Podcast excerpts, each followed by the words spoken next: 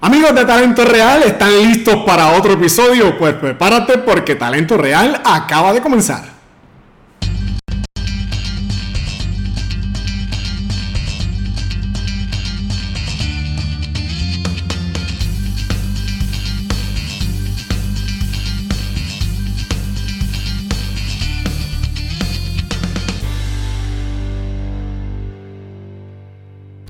Saludos amigos de Talento Real y bienvenidos a un nuevo episodio. Agradecidos por este apoyo gigante que nos han brindado. De verdad que estoy bien contento.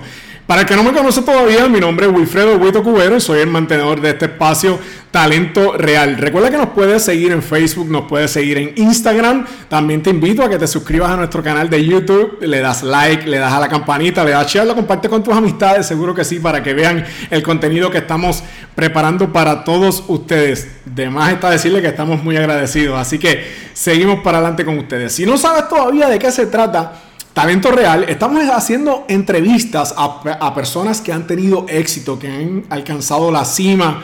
Eh, de lo que estén haciendo, de la profesión que tengan. ¿Por qué? Porque sabemos que hay personas que tienen sueños, que desean llegar a algún lado, que desean alcanzar esa cima de su profesión, de lo que están estudiando, de lo que han soñado. Y entonces a lo mejor puedes recibir algún feedback, algún consejo, algunas herramientas que te puedan ayudar a ti en tu carrera. De eso se trata Talento Real. Compartimos con las personas, con los entrevistados, pero también queremos que escuches de alguien que ya alcanzó el éxito y que sepas de sus experiencias. Así que gracias por estar con nosotros. Comenzamos una nueva edición de Talento Real. Bueno, hoy tenemos una entrevista eh, muy interesante. Para mí eh, es de mucha emoción porque este hombre que le voy a presentar eh, rapidito, de inmediato, no lo voy a hacer esperar. Fue muy importante en mi infancia porque yo adoraba que llegaran los fines de semana y que se dieran las 12 del mediodía cuando yo era pequeño para ver las superestrellas de la lucha libre en Puerto Rico, al igual que muchas personas de mi generación lo hicieron. Les voy a presentar una leyenda dentro de lo que es la narración de la lucha libre. Para mí es un honor presentarles al amigo Hugo Sabinovich. Saludos, Hugo, un placer poder compartir contigo. Un ah, y por poquito, déjenme juntar un poquito entonces ahí estamos. Ahí estamos, ahí estamos, ahí estamos. Ahí estamos. Ok, pues he, estado con Irlanda hoy, Inglaterra, eh, Hollywood y ahora estamos con un borico, así que aquí estamos. Por poquito, ah, tan Así es.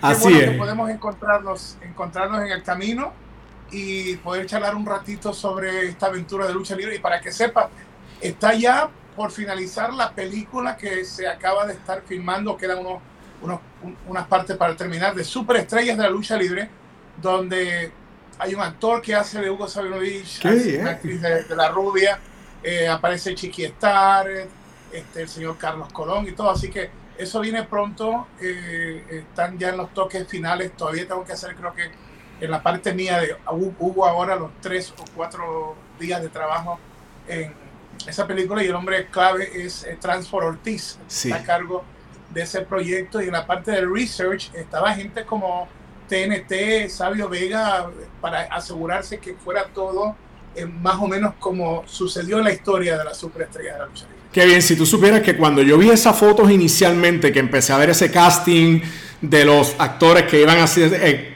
iban a estar haciendo ciertos papeles, me emocioné tanto porque jamás pensé que la lucha libre pudiera trascender tanto, porque esa época, esa década de los 80 fue maravillosa y, realmente caló dentro de la cultura puertorriqueña de una manera muy profunda. ¿Pensaste tú que en algún momento de tu carrera hubieras podido formar parte de un movimiento con una trayectoria tan gigante como lo fue?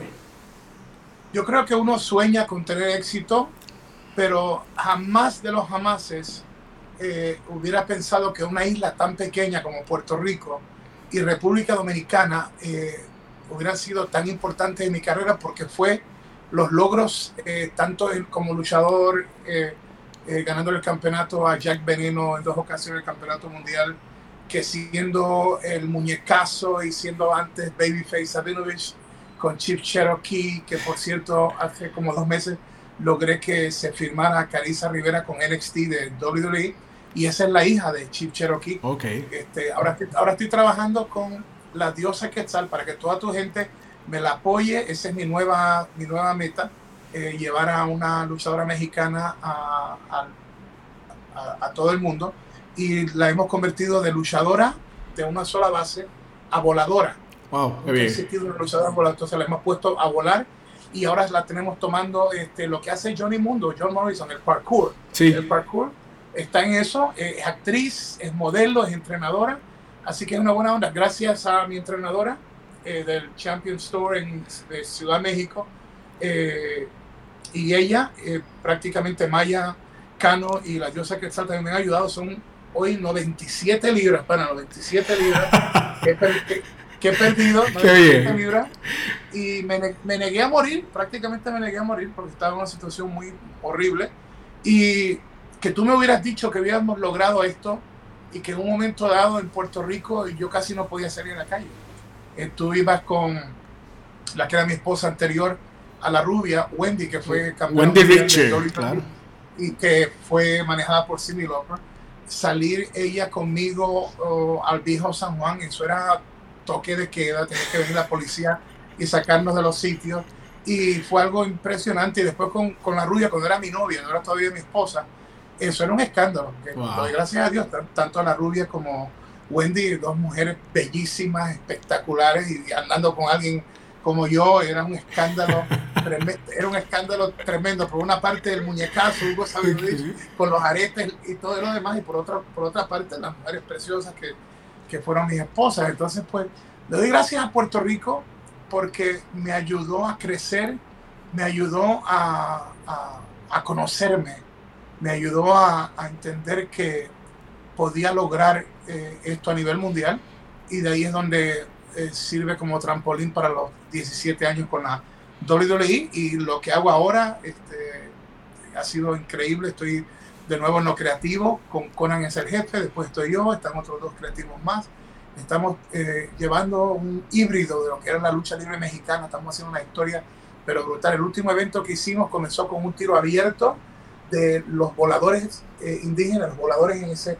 palo arriba, volando allá arriba, ese fue el tiro de apertura, y luego va, acercándose a la mesa de nosotros, y ahí está Guillén, está Sabinovich, pero en la parte de atrás hay una montaña y arriba se ve iluminada la iglesia, y después me dicen que no era una montaña, que es una pirámide, y arriba, está la iglesia. Entonces eso es lo que estoy haciendo, estoy creando historias, de momento viene eh, la virtuosa, la campeona de knockouts, eh, Impact, Diana, y se sienta al lado de nosotros y comienza a interactuar en inglés. Yo traduzco, eh, hay una nueva campeona de AAA, la reina de reina, Fabia Apache, me dice la campeona de Impact, Berrin conmigo, quiero que me traduzca, quiero felicitar a la campeona, bla, bla, bla, la historia larga y corta. Al final le da una cachetada, se forma un lío, hay una lucha para, para entonces triple manía de campeona versus campeona. Y como si fuera poco, de momento está, está la lucha estelar y, y se hace corta porque la historia es que entre una camioneta fue a tanta velocidad que yo de momento no sabía si, tirarme de la mesa, porque yo no sabía si el tipo iba a pegar el freno o no. Pero pegó freno, se bajaron, se bajaron eh, Diamante Azul, eh, eh, Sam, ¿cómo se llama el grandote? Sam Adonis, y Uma King, que estaban en la otra empresa, en el Consejo Mundial de Lucha, y se bajan, atacan a las estrellas de nosotros, y de momento Diamante Azul, que me encanta la voz, la voz de, de de película. Entonces dice, eh, somos, eh, somos bla, bla, esto del otro, nos cansamos del sistema.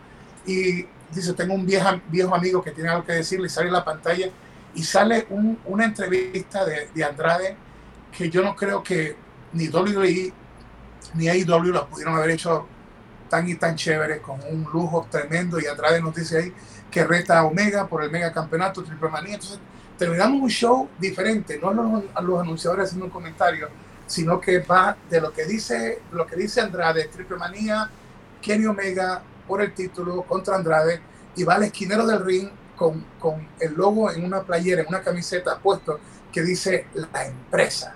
Wow. Y nos vamos del aire, nos vamos del aire sin que Hugo diga tan ganas, sin que Guillén diga, si usted quiere lucha, esto que lo otro, y nos vamos con eso y te digo, estamos haciendo cosas lindas. Eh, mi trayecto final hacia febrero de 2025, ya he anunciado mi, mi, retiro pero eh, contento, o sea, es fuerte porque de momento tú ver que llega ya tu, tu fin eh, en la lucha, le toca a uno, me, me, me, pongo sentimental porque desde los 14 años es todo lo que he hecho. Sí, eso ha sido tu vida. correcto, correcto. Mucha gente sabe que he hecho dinero, pero que nunca se trató de dinero, aunque el dinero ha sido bueno, pero que fue el sueño de un niño de 5 años en Guayaquil, Ecuador, que se hizo realidad para que todos los que nos estén viendo sepan que los sueños son poderosos. Seguro. Y que cuando tú siembras esa semilla, si la riegas con fe, llegará a tu destino. Oye, ¿cuándo, cuando Hugo se dio cuenta de que podía hacer ese crossover y podía tener un impacto en los Estados Unidos? Porque, por ejemplo, mira, te cuento, eh, obviamente en los 80 no, no, no había toda esta ventaja de poder ver tantas cosas y tanto acceso a la información. Yo recuerdo estar de vacaciones con mis papás, eh, siendo un niño en San Juan, eh, y de momento estoy cambiando el televisor y encuentro Caribbean Wrestling, Championship Wrestling, y, veo a Hugo, y veo a, Hugo hablando inglés. Y yo le dije, mami, mami. Estaba,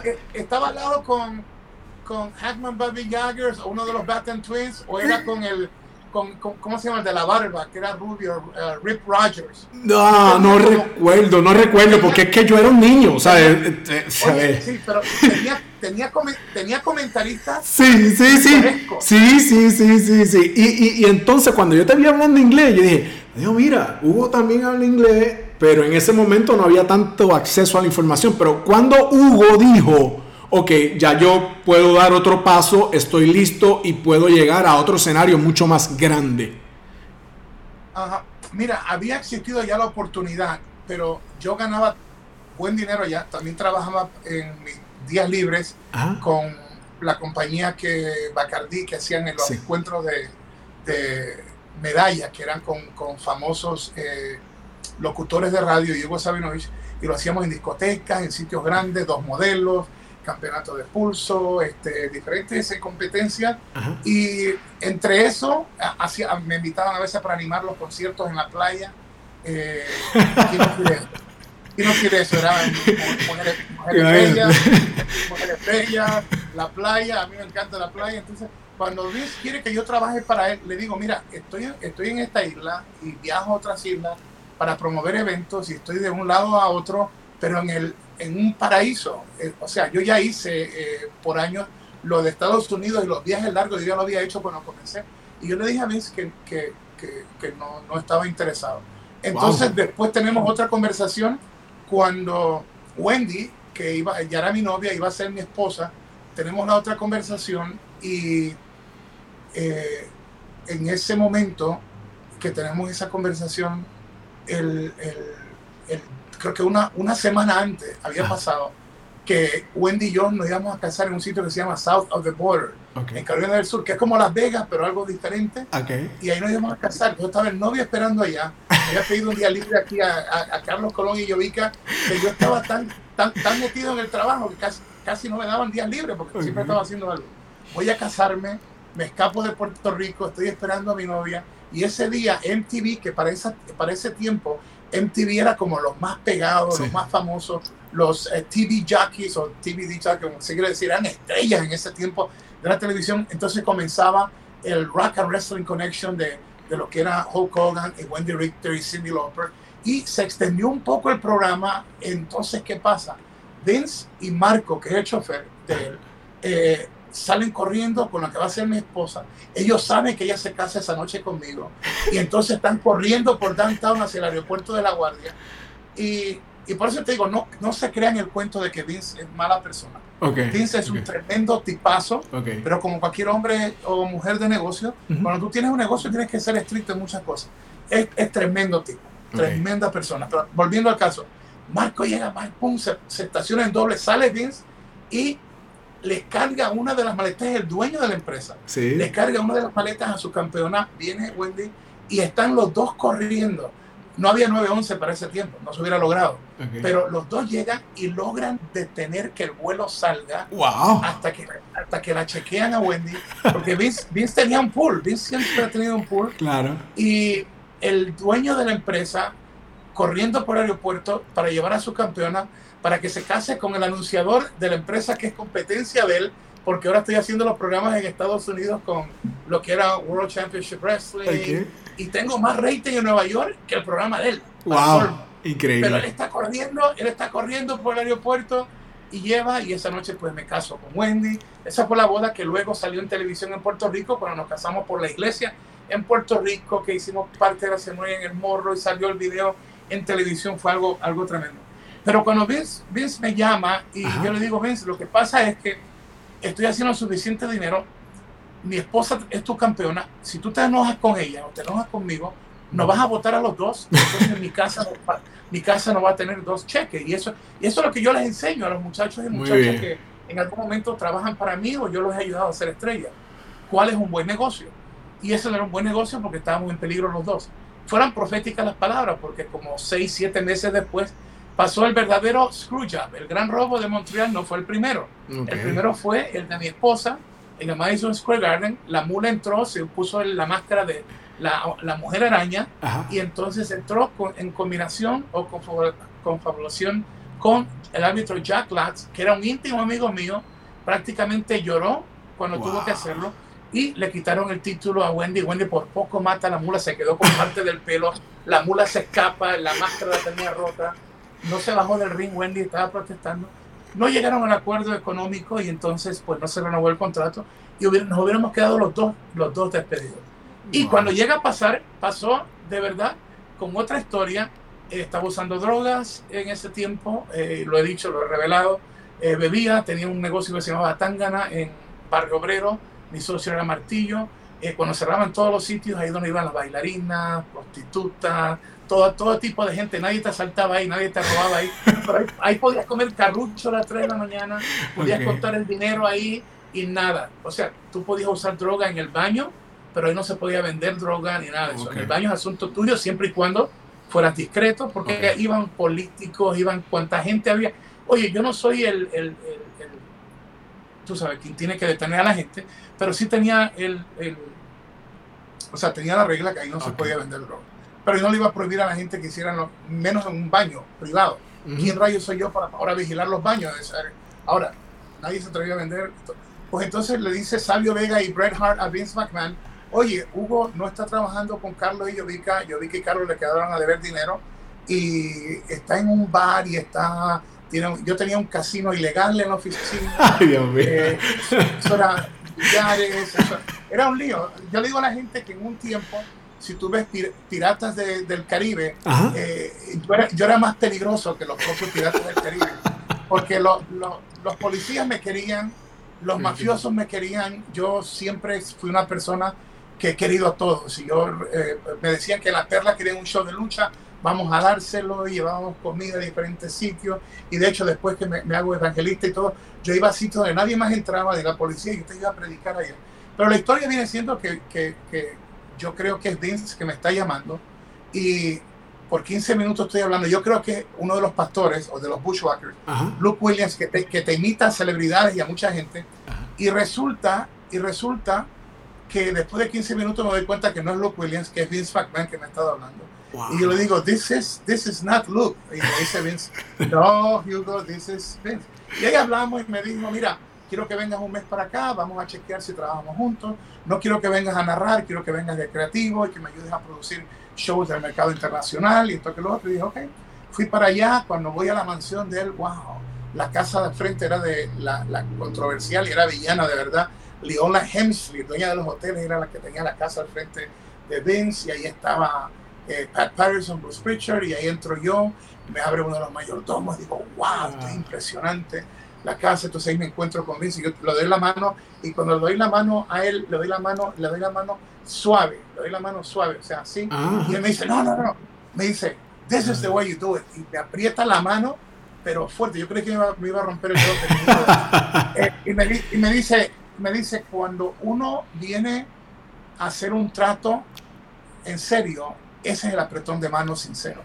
Y yo le decía a Vince, lo que pasa es que como siempre he estado en la lucha, pues yo nunca creía que la gente pensara que le apretaba la mano porque estaba en la lucha libre para impresionarlos, amenazarlos. Y me dice que le importa un comino lo que la gente piensa. Ese apretón de mano significa que tú eres real y punto. Y entonces me chequeó y me dijo, si hacemos negocio, el pelo tiene que cortarte las pantallas que eran como, como sí las recuerdo que eran completas aquí que eran completas. Con diamantes era, era como un centurión romano y otro que era una estrella con un rubí y dos y dos y dos, y dos brazos. Y las cadenas. y las cadenas.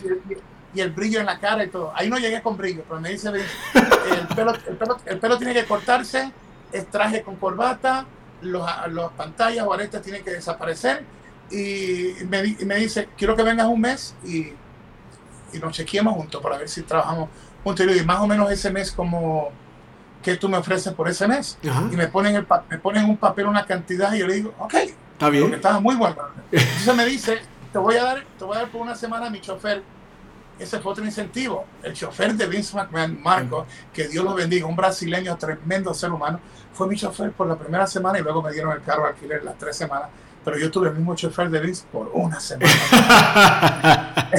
entonces, entonces ahí comenzó, comenzó la primera etapa, llegamos al final de mes, eh, nos sentamos y yo le dije, eh, me gustó, creo que me puedo adaptar bien y él le dijo, a mí me gustó, has tenido buenos reportes. Mucha gente no sabía que en ese tiempo en West One se hacía la transmisión de pay-per-view. West One es la que transmite todavía los juegos de la NFL en radio. Se transmitían los pay-per-view, los pay-per-view se transmitían los grandes en radio. Y yo narré en inglés. Mi primer trabajo oficial fue narrar en inglés con el legendario y fallecido gran amigo Howard Finko. Sí. Lo, narramos, lo, narramos, en inglés.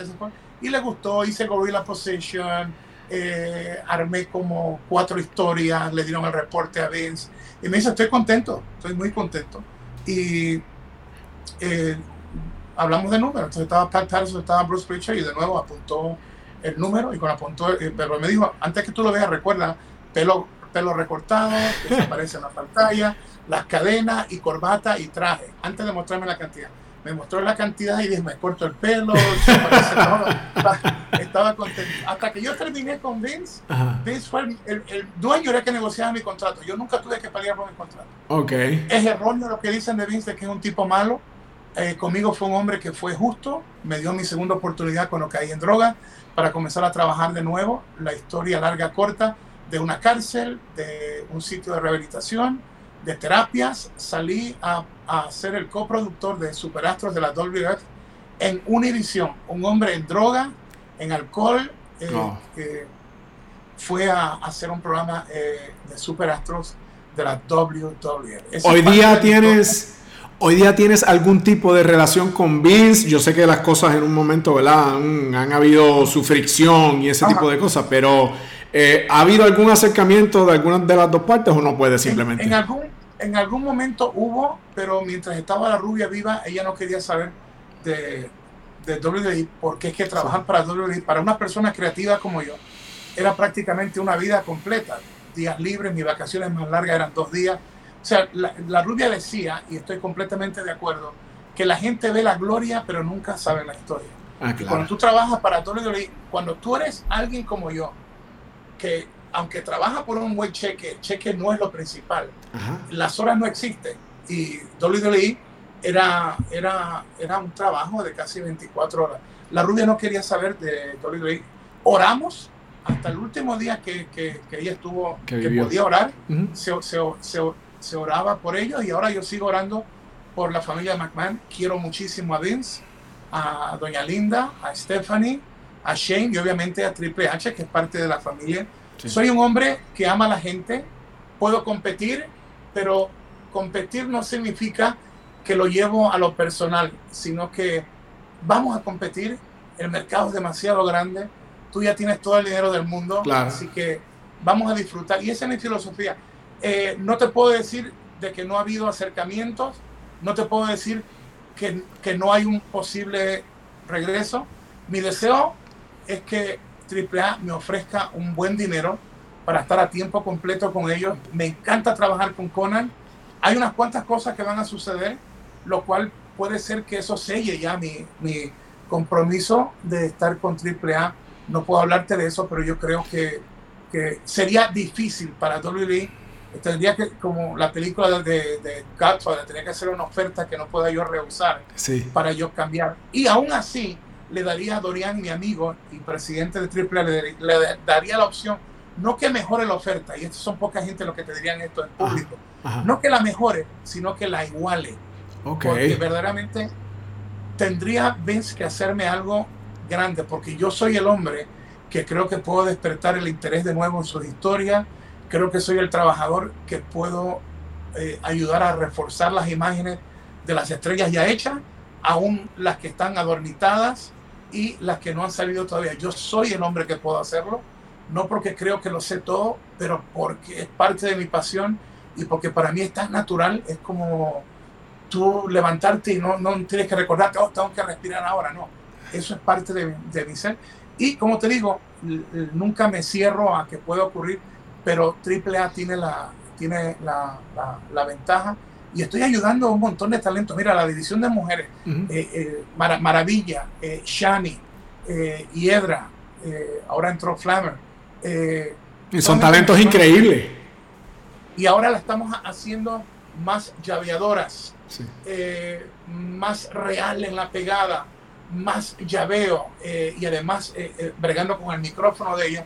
Mujeres bellas, tremendas y como te dije, en la parte estoy ya, ya firmando Carissa con WWE NXT, ahora estoy con la diosa Quetzal impulsándola y te digo, tengo, eh, esa es como mi misión de llevar a una mexicana a otro nivel. Es una niña, por eso te digo, ah, eh, hoy lo hice con Irlanda, lo hice con otros sitios que me ayuden, que eh, chequeen su YouTube, porque es de esas personas, mano, que le han dado con todo, le, han, eh, le han hecho daño. Tiene una niña bella de 8 años, pero es un ser humano que se ha mejorado. Y le dije, necesito, eh, los expertos me dicen que necesito eh, volverte una voladora, que te hace falta eso. Y la, hemos vuelto una voladora. Le he dicho, le he dicho eh, necesito más movilidad de ti y está tomando este parkour, es actriz, es pianista, ha sido exitosa en realities. era solamente cuestión de que alguien le diera una mano y eso es lo que estamos haciendo. Y yo sé que ayudando a ella, voy a despertar, eh, como ha pasado con Carisa, estoy despertando el sueño en muchas otras más. Y también estoy ayudando a una empresa pequeña que se llama Lucha Madre, aquí en México, ayudando también a Legend y eh, eh, lanzando desde Panamá GWE, que ya firmamos con Pluto, es cuestión de que nos asignen el, horario. Me quedé sin voz, grabé seis programas en español, seis en inglés, sin firmar el contrato, ya los había hecho, y va a ser en español y en inglés en Pluto. De Panamá no han exportado ni el baloncesto, ni el béisbol, ni el fútbol, y va a ser el primer programa que sale de Panamá para el exterior. Y ahí, va, ahí va a estar envuelto este loco de pelo rubio, de cicatrices, pastor, pastor evangelista, que se atreve a decirle al mundo que, que me negué a morir y que amo a un Dios todopoderoso, pero que me gusta la lucha y que utilizo la lucha como una herramienta para llevar a gente a conocer a, Jesús. Y, me parece... lo digo, me parece maravilloso, de verdad, que, que, me parece maravilloso. Hugo, tengo varias cositas, anécdotas que quisiera preguntarte. En la WWE tú viviste, tú fuiste testigo de primera fila de algo que dejó, eh, que fue muy impresionante en ese momento, y me refiero a aquella lucha de los Taker y Mankind donde el Undertaker lanzó del techo del Hell in a Cell a Mankind. Mankind barató, rompió el, escritorio en donde ustedes estaban. ¿Qué, qué, viviste en ese momento? ¿Qué pensaste cuando eso pasó? Bueno, el, trasfondo es que hasta horas temprano todavía Vince no había dado el ok, okay. ni Undertaker, de que se lanzara. O sea, se había planificado pero todavía tenía que Undertaker y Vince dar el último ok, porque esto era una locura. Claro. Era, era y todavía es una locura. Cuando yo lo vi. Hoy, hoy, no lo permitiría. no. Hoy no lo Cuando yo lo vi, yo dije, ¿lo mató? Lo mató porque, o sea, era, eran, eran, en, la, en, la, tarde, en la tarde estamos haciendo unos ensayos y yo veo en la parte de arriba de la, de la celda infernal, veo a, a, a Mark eh, o sea, a, a, Undertaker y veo a Mick Foley eh, ya vestido con el personaje de Mankind, lo veo ahí arriba y digo, wow. ¿qué será que estos dos están haciendo ahí arriba? Y entonces, después nos enteramos a través de su propia vivencia de que Undertaker quería que, que, quería que Mankind lo convenciera de por qué arriesgarlo a él de esa manera. Porque dice, ya de por sí lo que tenían planificado era peligroso. Entonces le dijo, le dijo Mick Foley, lo dijo del corazón, y esto mismo lo dicho, que le dijo a, a Undertaker, oye, yo no soy Shawn Michaels, yo jamás podré darte a ti la lucha que Shawn Michaels y tú pueden dar. Pero si tú me lanzas de aquí allá abajo, nosotros le vamos a dar a la gente un momento que jamás olvidará. No, increíble. Y le dijo eso, le dijo eso, y eso que mucha gente no sabe, que la compuerta no se suponía que eso cayera. Y que, y que y lo mejor que pasó fue que no estaba el Undertaker ahí. Porque si el Undertaker cae con Mankind, yo no sé cómo se hubieran lastimado la cintura, hubiera sido un desastre. Pero tú ves la caída. El propio Mick Foley dice que él no calculó la velocidad que el, ser humano, cuando es lanzado por un hombre de 320 libras, como es el Undertaker, agarró una velocidad más grande. Entonces, cuando va volando, el peso de él y la velocidad hacen una combinación matemática donde prácticamente es como cuando el avión te dice, vamos a llegar más temprano porque agarramos el, viento a nuestro favor. Pues Mankind, literalmente, el viento estaba a su favor, lo cual no era buena noticia, porque no, es un avión. Entonces, significaba que venía más alta velocidad y cuando cae, ahí no había nada protegiéndolo. Nada. Es algo pequeño que era la mesa de, de, de, nosotros. De transmisión. Y cuando azota, cuando azota ¡boom! Y cuando, cuando cae al lado de nosotros, es como esa aspiradora, como... Okay. Es como si, se la, como si la vida mismo se lo hubiera salido. Y entonces de momento tú ves que los ojos están blancos. Y, y, querían detener la lucha y ya tú sabes el resto se metió Luego vino de allá, el diente le salió por encima, costilla lastimada. Mira, hemos sido tan bendecidos, Carlos Cabreras y yo, que yo no sé cuántos WrestleMania pueden pasar, pero solamente, solamente ese evento y el WrestleMania 19, el sillazo de Hulk Hogan, nosotros tenemos parte en la historia de, de, una de las épocas de lucha donde tú no querías perderte ni un solo pay-per-view, pero tampoco el Raw porque a veces el Raw superaba el mismo pay-per-view al otro día. Y cada lucha tiene un significado. Esa es la parte más linda de esa etapa que nosotros hicimos. No, yo, yo recuerdo estar, yo entré en la universidad en el 93 y me gradué en el 97 y yo recuerdo estar con mis amigos y fraternos en el sitio donde estuvieron y se dieran las 8 y 50 y salíamos como unos locos para llegar a ver a Raw.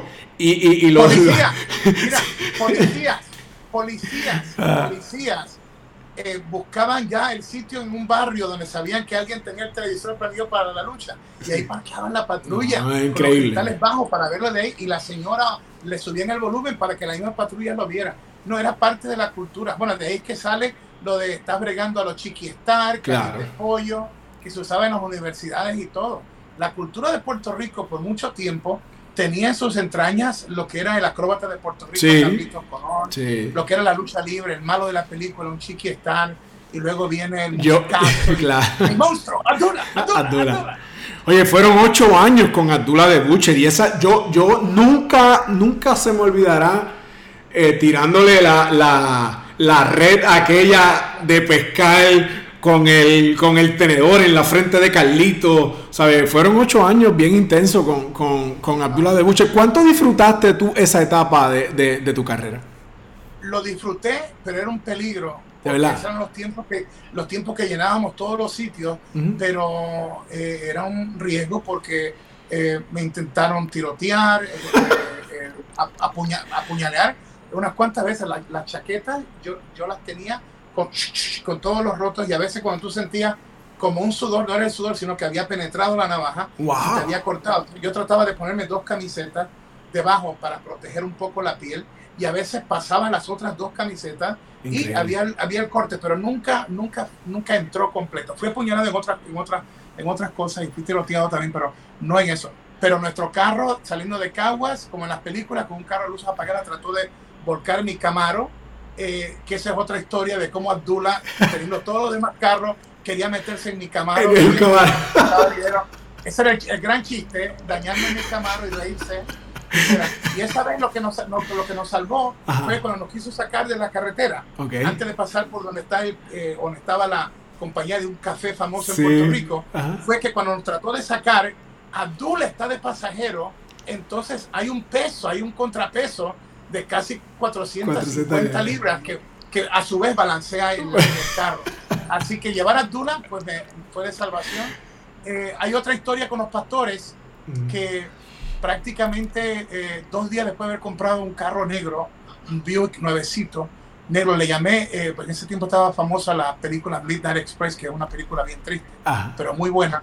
Le puse el expreso de la medianoche a mi carro porque usualmente viajar de San Juan a Mayagüez de Crosito siempre estaba después de la medianoche. Sí. Entonces eh, dejo el carro, se forma un motín y cuando viene la fuerza de choque a llevarnos, ya ya los llamaron, pero de momento cuando esto está pasando, mi carro lo están rompiendo. y yo veo que es mi carro y, el, y entonces todo se detuvo en mi mente, protección, todo.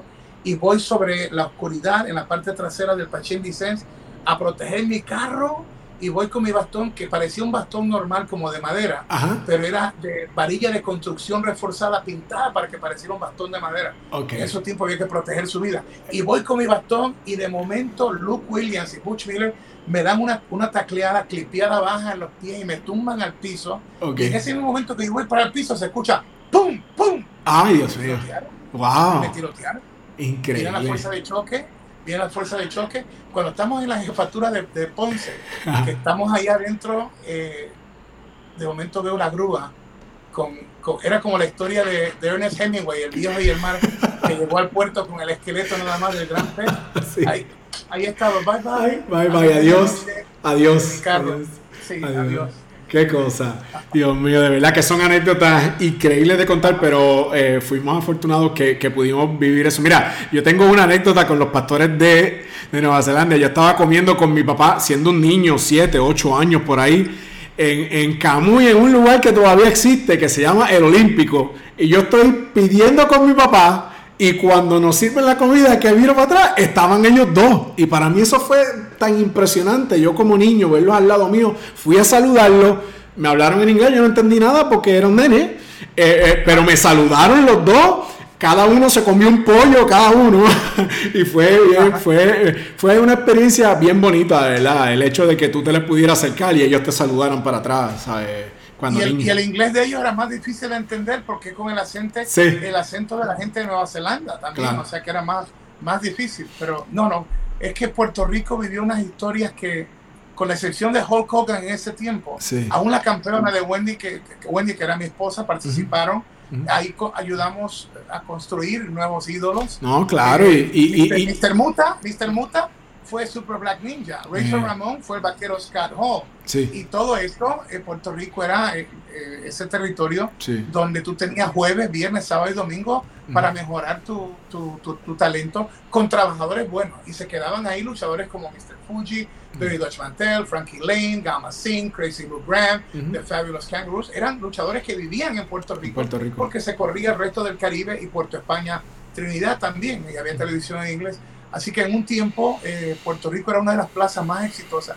Lamentablemente el señor Carlos Colón y Llovica no supieron administrarlo y dejaron que sus propios placeres eh, los llevaran a invertir el dinero equivocadamente y, eh, y no sé dónde quedó el compromiso que había en ellos en tener una empresa justa y recta, porque de momento comenzaron, no solamente había tanta gente a dejarle de pagar, y ya mencionar el nombre de Capitol y luego le puse yo consejo, le puse Consejo Mundial de Lucha, World Wrestling Council.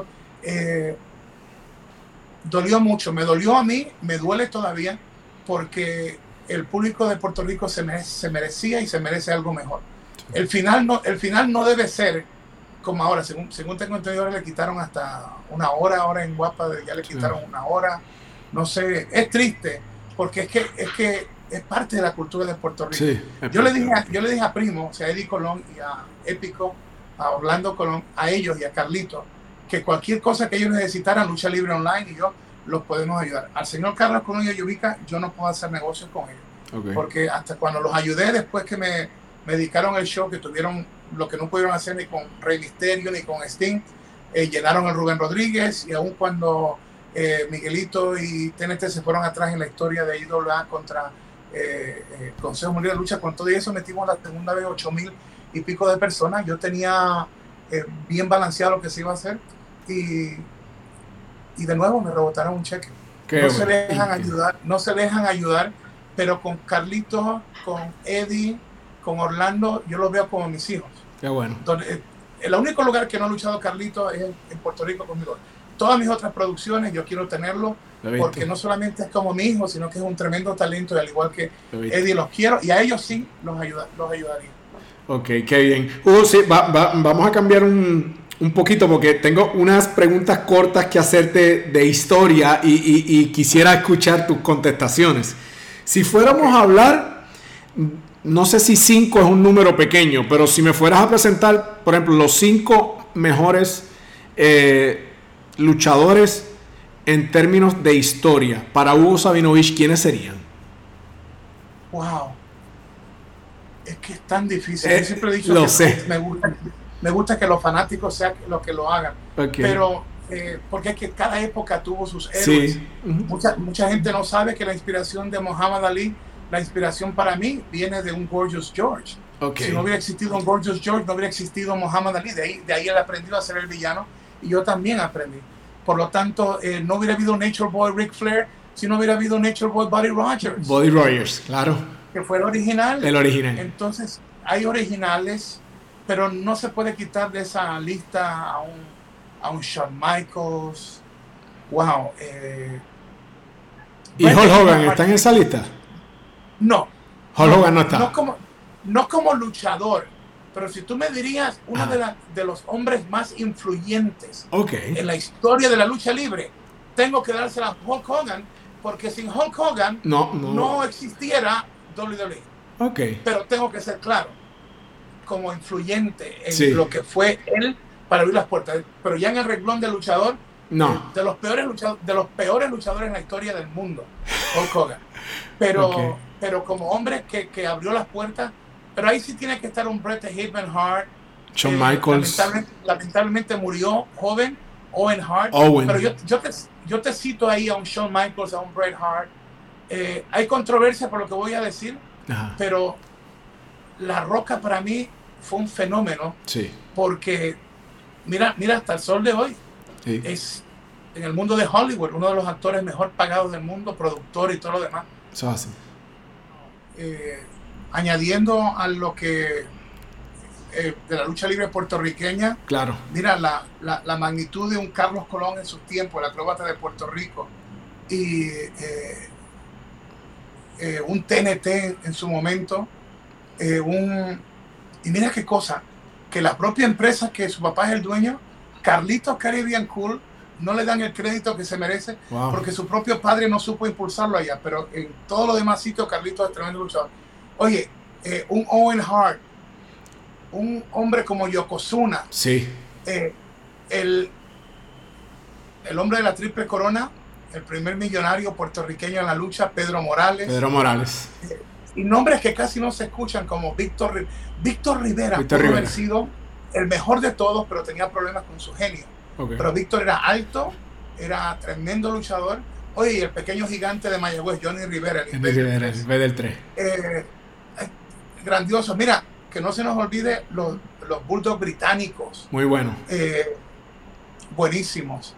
Eh, y de Japón, pues hay, hay, unos, hay unos cuantos. recuerdo que luchó en Puerto Rico conmigo, lo hicimos el Super Black Ninja se convirtió en una leyenda, Mr. Muta, en Japón. Eh, grandes talentos. Oye, tengo que poner ahí a Santo el enmascarado de plata. el enmascarado de plata, ah, claro. Puedo, tengo que poner a Jack Veneno. Repito, en la parte como hombre que abrió las puertas, no como luchador, sino como esa figura que mostró al mundo el escenario de lucha libre, Hulk Hogan. Hay que mencionarlo no como los mejores talentos, pero sí impulsador del deporte espectáculo de lucha libre. No hubiera WWF o WWE si no hubiera existido el Hulk Hogan que cargó a Joan Rivers, la comediante actriz con el toxido, las mangas cortas, con esos brazotes que tenía. Si no hubiera sido por eso, eh, no sé qué hubiera pasado. No, claro. mencioné a la roca, mencioné a la roca por ese imán, ese chamaco. Eh, quizás nunca le demos el crédito porque como tenía los promos de, esto y lo otro y levantaba la ceja, pero la lucha en Toronto con Hulk Hogan cuando él se cambió a rudo en menos de un minuto demostró la profundidad de lo que es eh, la roca. Y aunque su personaje era del hombre muerto, el Undertaker, para mí de los, de los mejores, está un Kane. Sí. Kane, Kane sobrevivió tanto y nunca te fallaba. Era, era como que tú podías contar. Confiable. Y, de, y de momento se olvidan nombres. No podemos dejar de mencionar a un John Cena que eh, no teniendo las mejores ideas creativas hasta su último momento, logró mantener los ratings de la televisión. Y lo cual pues sabemos que hasta hace poco es solamente Roman Reigns ha podido rescatar los ratings de, de la marca azul, la marca roja sigue en peligro. Así que yo sé que cuando, cuando uno hace estos comentarios, Hugo me va a decir, Hugo, pero se te olvidó tal y tal persona. Y es que es correcto, porque es que han sido tantos que si ponemos a ver a los mejores, oye, es que la lucha libre ha tenido eh, grandes, grandes exponentes. Grandes embajadores. Pues, en las mujeres, que no nos olvidemos de una Charlotte. Y yo no sé por yo no Tristratus, Tristratus, Lita. Sí, Lita, pero yo no soy tan políticamente correcto y yo menciono todavía a la fabulosa mula, aún con los escándalos de esto y lo otro porque como dice la Biblia, este, que esté libre de pecado que tiene la primera piedra. y si a ella la acusan de eso, ¿dónde están los otros que contrataban a ella y a los otros talentos? Claro. Pues solamente ella fue la que pecó y el resto. claro, claro. Pero esa es otra historia. Pero podemos sentarnos y, mencionar tanto porque es que esta industria ha tenido grandes luchadores. Así que espero que en otra ocasión podamos este, hablar un ratito más eh, por encima. Hoy, es como te digo, hoy y tengo que hacer unas cuantas cosas y salgo la madrugada para hacer. No lo sabemos. Tengo reunión creativa. Y una vez más le digo, le digo a ustedes, por favor, eh, amen la lucha libre, la empresa que ustedes quieran, pero la respaldan. Claro que sí. Un atanganabu. Estoy de verdad que para mí ha sido un honor. Gracias por el tiempo que, que, me has dedicado. Te deseo muchísimo éxito y en el futuro conversamos nuevamente. Un abrazo y mucho éxito. Atangana. Por poquito. ¡Ay! Saludos. Gracias.